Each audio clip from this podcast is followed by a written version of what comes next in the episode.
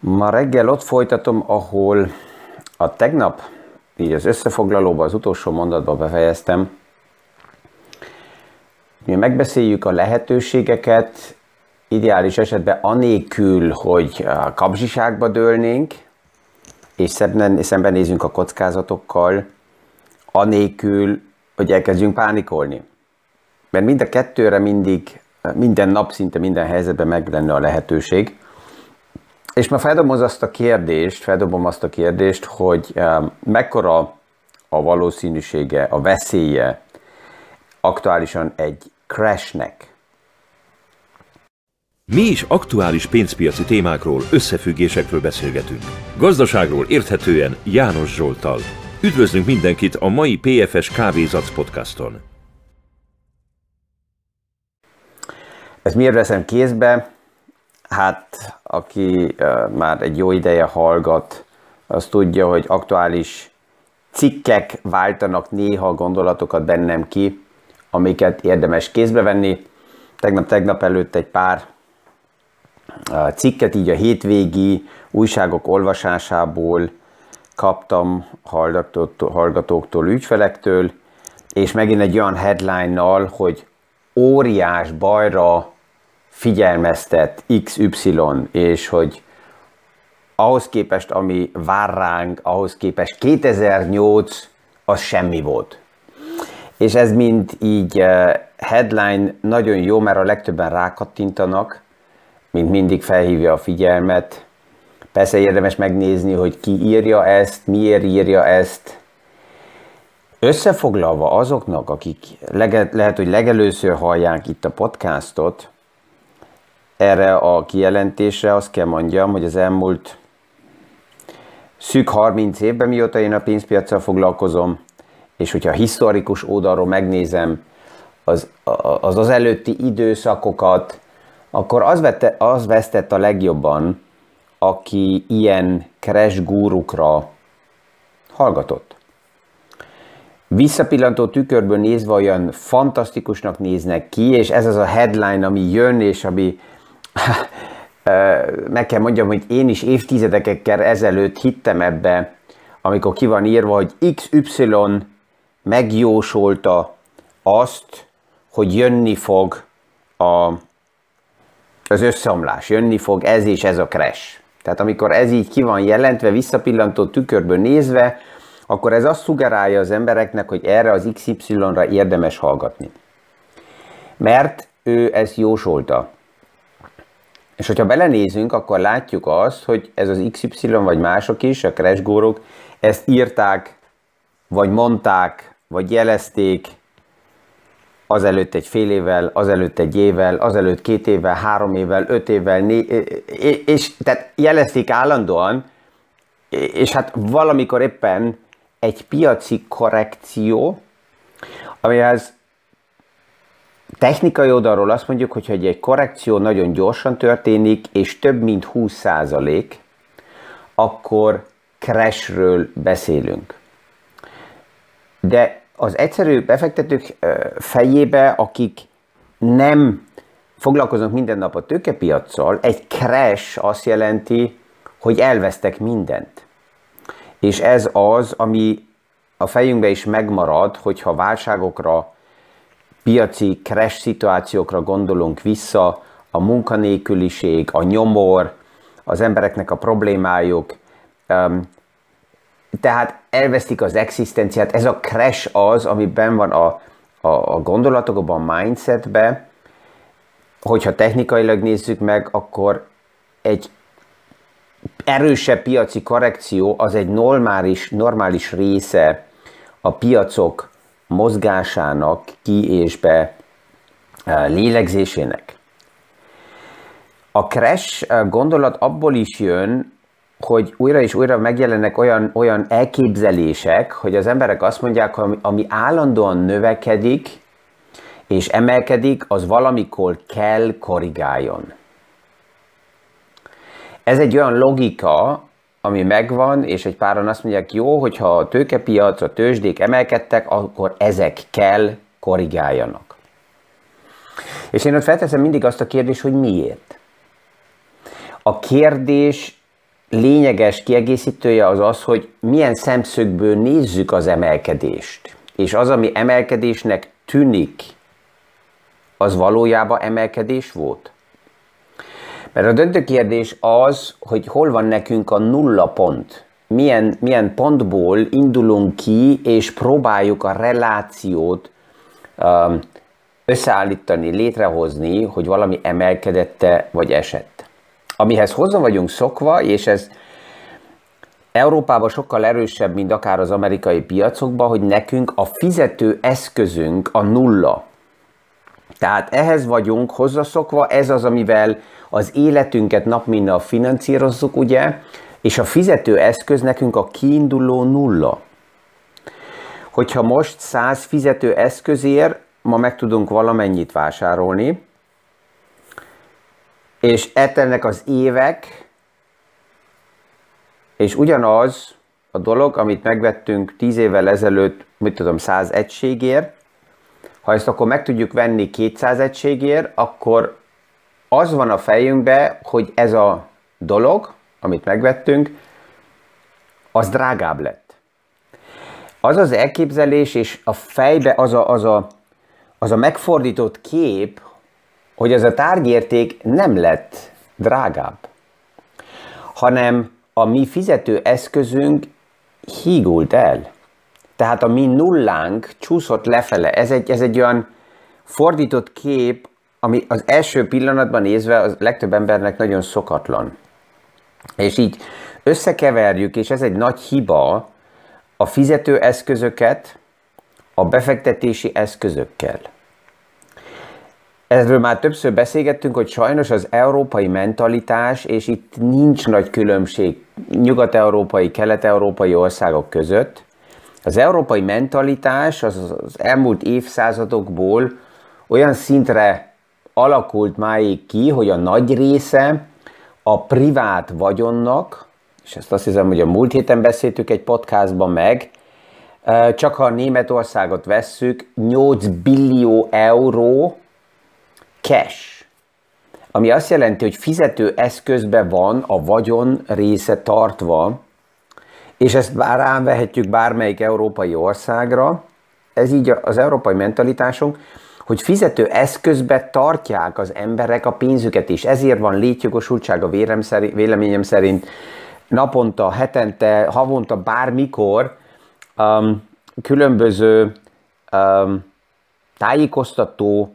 platformoknak, hogy, hogy, hogy erről beszélgessünk és megértsük, hogy egy fizető eszköznek más a szerepe, és más a célja, mint egy befektetési eszköznek, vagy befektetési kategóriának.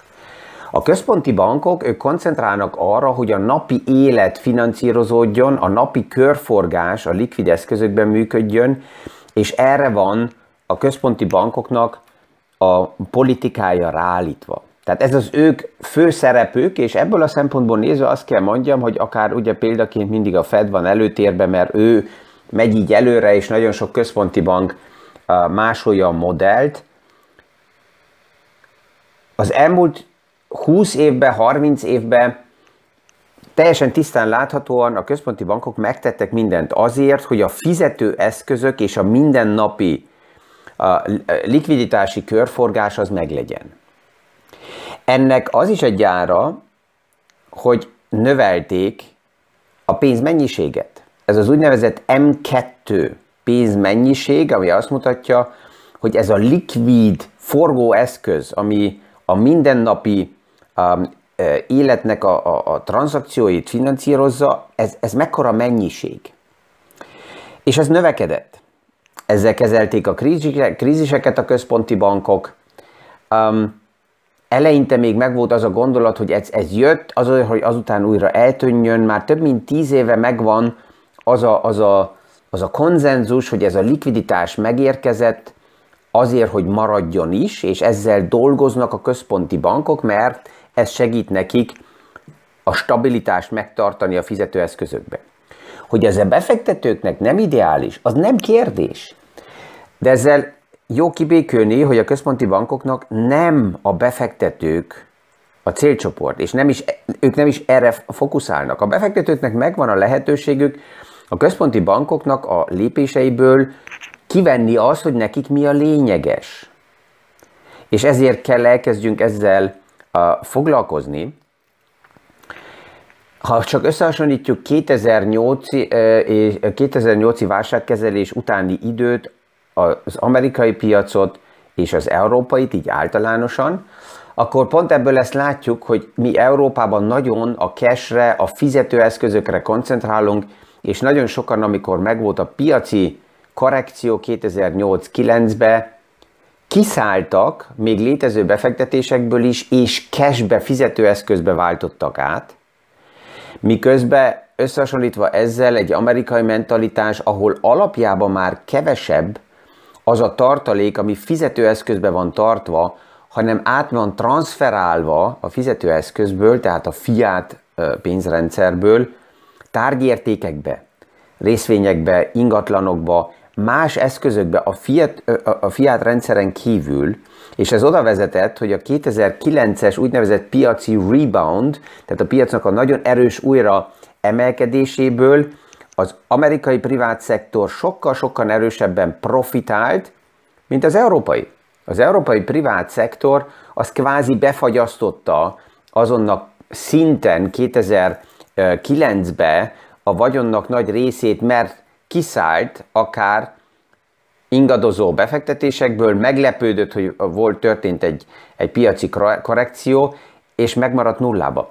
Na most itt az az érzés sokszor, hogy de nem csökkentem tovább. Azért, mert ezt elfogadjuk, mint, mint nulla szintet, és azt mondjuk, hogy 100 euró 10 évvel ezelőtt, ma is 100 euró. És ahhoz, hogy ezt megértsük, ahhoz ki kell nagyon szálljunk ebből a, ebből a 100 euróból, és kívülről nézzük, és azt látjuk, hogy az az én 100 euróm, amivel tudtam vásárolni 2008-ban valamennyit, az volt 100 euró, de időközben több száz euró megszületett mellette, tehát hígult ez a 100 eurós fizetőeszközöm, és ezzel erodálódott a nulla szint. Tehát ez mindig az a kérdés, hogy hova hasonlítjuk össze. Tegnap jött egy olyan kijelentés is, amit már többször hallottunk, hogy a gazdagok mindig gazdagabbak lesznek, és a szegények szegényebbek. Erre is, ha megnézzük az alap statisztikákat, akkor azt látjuk, hogy ma Európában, vagy a fejlettebb világban, a fejlettek piacokban a szegények nem lesznek szegényebbek. Vagy tartják a szintet, vagy a szegényebbek is vagyont, vagyont gazdagabbak lesznek, tehát az a szint, ahol szegénynek nevezzük, az emelkedik. De ehhez képest a gazdagok még gazdagabbak lesznek. Tehát az azt jelenti, hogy a reláció, a delta a kettő között jobban megy szét, és ezért marad meg az az érzés, hogy a szegények szegényebbek lesznek. Nem. És a másik oldalán az Allianz évente felmutatja a vagyon tükörképet, hogy hol van befektetve a nagy vagyon. És ebbe is egyet látunk, ez már évtizedek óta látható, hogy minél nagyobb a vagyon, minél jobb, inkább a nagy vagyonos portfóliókat nézzük meg, annál kevesebb százalékba az a része a portfóliónak, ami fizetőeszközben van, ami fiát értékekben van. És annál nagyobb a része a rendszeren kívül, sprich ingatlan, részvény, tárgyérték, szinte minden. Persze, hogy ebben van egy veszély is, azok az emberek, akik ezt így hallgatják, és rájönnek, hogy oké, okay, akkor a fizetőeszközből érdemes azt a vagyon részt, ami nem kell az életemhez, áttegyen másba, ott kezdődik a következő probléma, mert nem mindegy, hogy mibe teszem át. Itt van tovább is, lesz, és a jövőben is a szakembernek a létjogosultsága, a tanácsadónak, hogy megnézni, hogy ha már kiveszem a fiát eszközből, akkor hova teszem át. És eh, hogy néz ki az a portfólió, hogy nem minden csak egy témában legyen. De ha így keresztül nézünk a problémákon, akkor ezt látjuk. Évtizedekkel ezelőtt, amikor én elkezdtem a pénz, um, pénz a pénzügyi tervezésbe dolgozni, akkor volt egy olyan alapötlet, hogy a cash management az egy fontos része a vagyonfelépítésnek, tehát legyen elég tartalékom cashbe, fizetőeszközbe, hogy ezzel e, váratlan kiadásokat tudjak financírozni. És a többi részét azt érdemes befektetni. De akkor még az ötlet az volt, hogy a közép-hosszú távú befektetést azért fektessen be, hogy kvázi a látókörből az tűnjön el, hogy ezt ne költsem el, ne, ne menjen fogyasztásra, hanem legyen tartalékom majd később. Aztán majd megjelent egy olyan ötlet is, hogy ahhoz, hogy, hogy például a nyugdíjra tartalékot felépítsünk, az nem csak jóket kérdése, hanem kényszer kérdése, mert a nyugdíjrendszerek nem fognak uh, uh, tudni finanszírozni minket. De akkor még mindig megvolt az, hogy a cashre is volt kamat.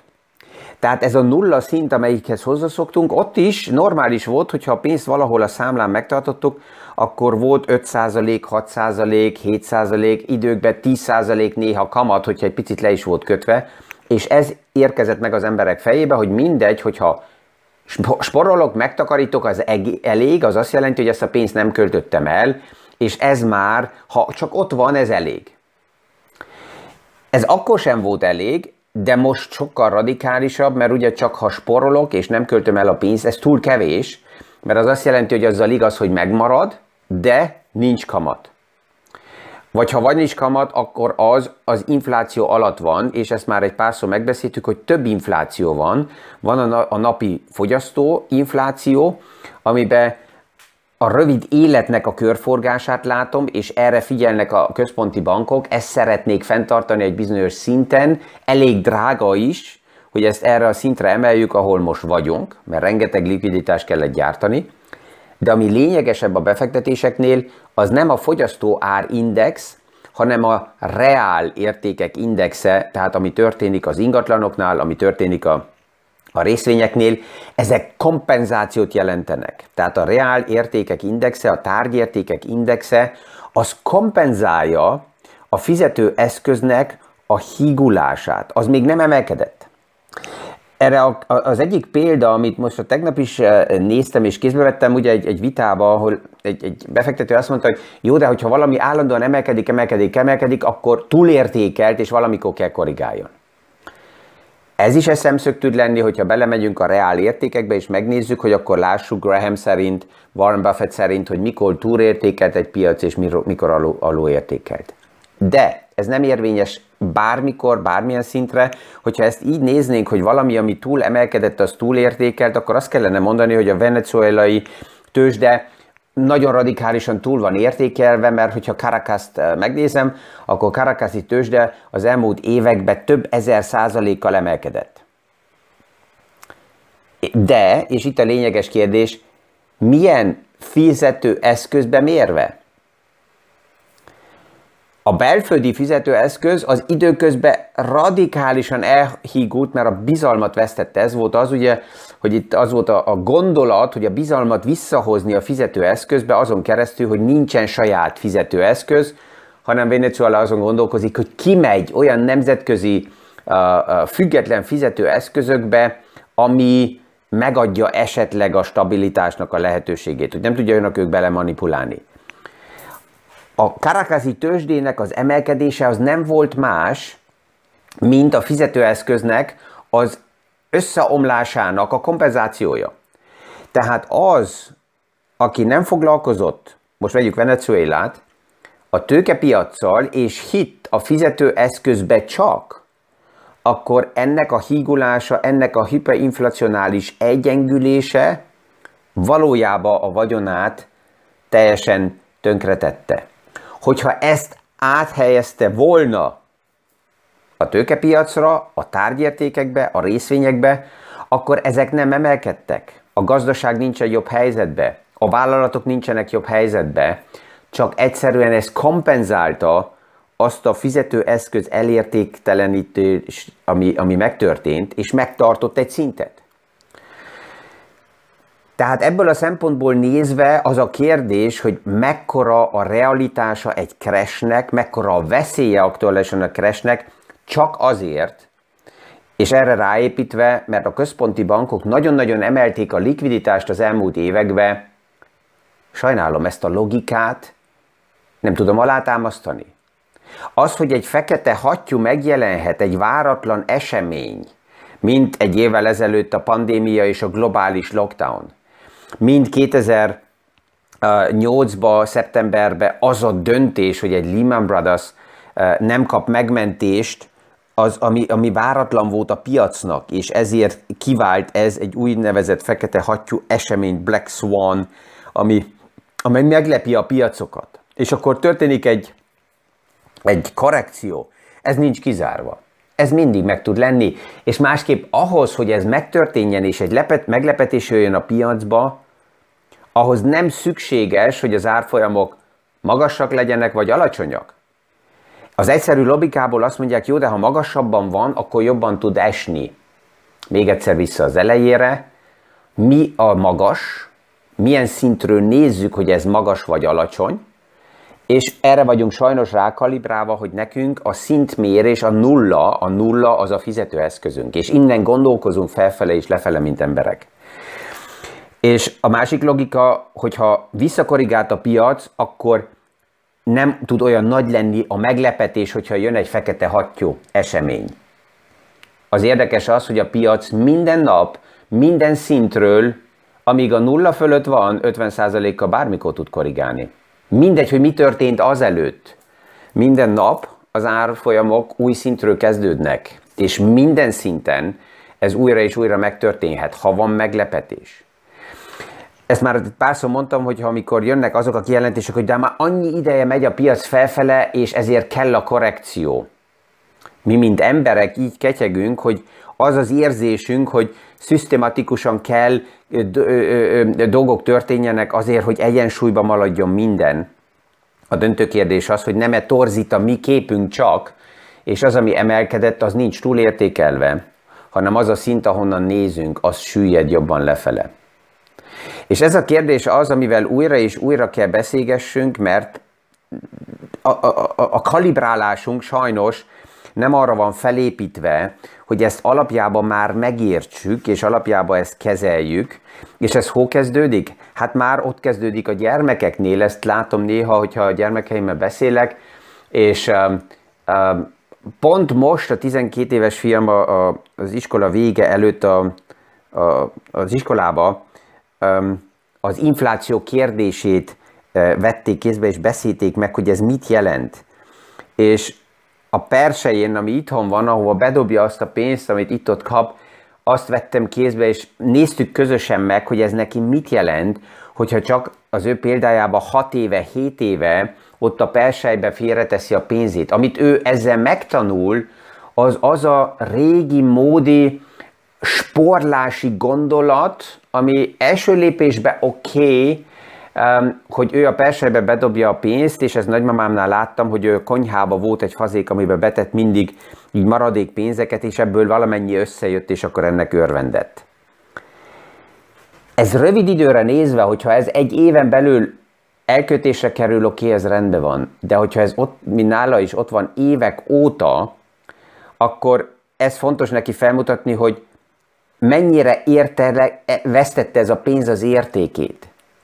És vele is beszélgetve látom, hogy nagyon nehéz ez elképzelni, mert azt mondja, hogy né, az az ezer euró, az még mindig ezer euró. Miért mondom azt, hogy értéket vesztett? És itt fontos relációba hozni azt, hogy azt mondjam neki, hogy nézd meg, a Lego kedvenc játékaidnál mit tudtál megvenni, melyik e, elemek voltak, amit meg tudtunk venni tíz évvel ezelőtt, és az a az az autó, amit összeépítettél, hogyha megnézzük, hogy ezzel mi történt, ha meg akarod venni a, a, a, mit tudom, különböző social media rendszerekbe, amit már nem tár- termelnek, nem gyártanak, ilyen limitált verzió, hogy annak az ára, hogy emelkedett.